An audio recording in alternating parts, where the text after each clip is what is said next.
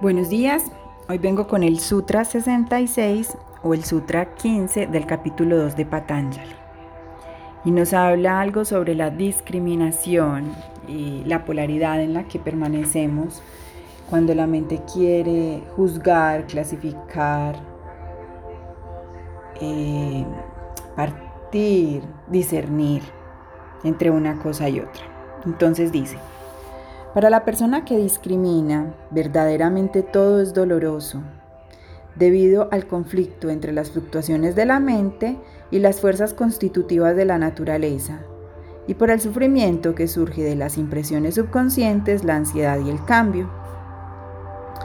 Incluso obtener lo que queremos crea sufrimiento, cuando empezamos a tener miedo de perderlo o cuando el hábito de desear nos lleva a más deseo, miedo y ansiedad. Aunque podemos tener momentos de placer, están destinados a acabar y el conocimiento de esto crea ansiedad, miedo y sufrimiento. Ninguna experiencia nos da felicidad duradera. Cuando comprendemos esto, comenzamos a discernir que la fuente de la felicidad duradera está más allá del apego a las cosas y a las personas. No es a la experiencia de las cosas placenteras la que crea sufrimiento, sino el apego hacia ellas. De modo que el sabio permite que las cosas vengan y se vayan, sin llegar a perderse en pensamientos de miedo, ansiedad o apego. El sabio cultiva el desapego para acabar con el hábito del apego y la confusión entre el bienestar y los objetos o circunstancias externos. La práctica que nos recomiendan hoy es, deja partir sentimientos de pena, necesidad, miedo y ansiedad conforme surjan en la vida diaria Siente el alivio que surge cuando liberas totalmente tales sentimientos. Miren, esto me parece súper chévere porque nosotros tendemos a idealizar muchas de las situaciones, de las personas, de las cosas que queremos lograr, ni siquiera hacer, sino de las cosas que queremos lograr y de las experiencias que queremos vivir. Entonces nosotros eh, pensamos necesito, no lo voy a poner quiero, voy a ponerlo de una manera más, más común, necesito un trabajo. Y empezamos, no, necesito un trabajo porque con ese salario voy a pagar el arriendo, voy a pagar tal eh, compromiso que tengo eh, y me puedo dar ciertos lujos porque es que en este momento estoy pues sin poderme, súper restringida, bla, bla, bla.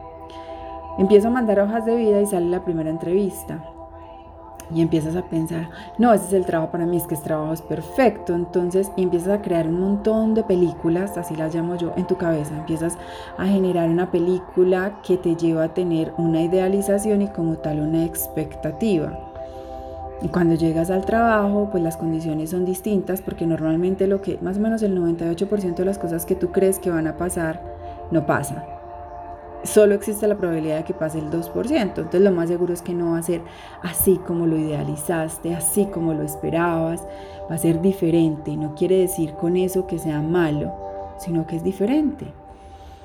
Pero como tú ya estabas apegado, apegada a una expectativa, a una idealización de tal cual querías, el cómo querías, pues eso te lleva al sufrimiento. Y nos ha pasado infinitas veces, ni se diga con las parejas, con las personas que conocemos y que medianamente cumplen con ciertos parámetros o estándares que nosotros consideramos que son los ideales o los perfectos. A partir de ahí creamos todo un cuento y dejamos de ver al otro tal cual es, de aceptarlo y, luchamos contra eso y lo queremos cambiar. Y muchas de las discusiones de la pareja es precisamente eso. ¿Por qué te portas así? ¿Por qué eres así? ¿Por qué no haces esto? ¿Por qué no dices esto? ¿Por qué no me... Una cantidad de cosas que probablemente el otro ni haga, ni tenga, ni sea, porque no son parte de su constitución. Él es como es. Y aquí las palabras claves son aceptar y desistir. Aceptar todo como es, sin ponerle clasificaciones, sin ponerle valoraciones, sin ponerle validaciones, aceptarlo como es y desistir, desistir de luchar con las cosas tal cual son, ¿cierto? Simplemente saber que las cosas son como son, aceptarlas y con esa aceptación fluir y eso nos lleva a estar en una paz, en una paz permanente, en una tranquilidad, porque nada tiene que cambiar para que nosotros seamos felices, nada tiene que ser modificado para que nosotros podamos tener bienestar. Absolutamente nada, todo es como es y simplemente soy yo el que cambio, el que se adapta y el que genera su propio bienestar a partir de la aceptación y el desistir de la lucha por cambiar lo que no puedo cambiar. Lo único que yo puedo cambiar es a mí, de resto no puedo cambiar nada. Miren, una psicóloga preciosa que conocí en mi ejercicio profesional y que llevo en el corazón, un día me dijo, mira, el cambio sucede cuando a las personas le duele, no antes. Ahora ahí está la clave, cómo sabes cómo, hasta dónde, cuál es el fondo para que a la persona le duela y cambie. Hay personas que tienen alta resistencia al dolor y por más que estén en hábitos malos que les generan malestar o por más que tengan ciertas conductas o ciertas parejas que no les convienen y que les generan malestar, siguen ahí, siguen ahí, siguen ahí, siguen ahí. Y eso quiere decir que no les ha dolido tanto o lo suficiente para poder cambiar esa situación y cambiar y modificar esa situación. Y no la situación per se, ni a la persona per se, es cambiar ellas tomando la decisión de no quiero seguir en esta situación, no quiero seguir en este empleo, no puedo seguir con esta pareja, no puedo continuar enfermo o enferma, ya no más, ya voy a cambiar, dónde tengo que hacer el clic, qué tengo que cambiar para que esto definitivamente no vuelva a aparecer en mi vida como un espejo de lo que adentro no se ha transformado. Bueno, es un sutra muy bonito también. Yo ya les he dicho que me encanta esta filosofía yogica desde los sutras. Me parece que tienen un contenido tan profundo pese a la simplicidad de, del verso, aunque a veces es confuso, lo sé.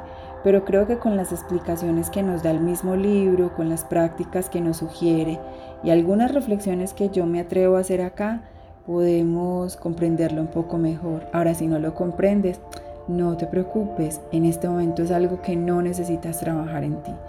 Solo aquello que resuena, que comprendes, que te hace clic, que te mueve, que te entrega un aha o un tal wow.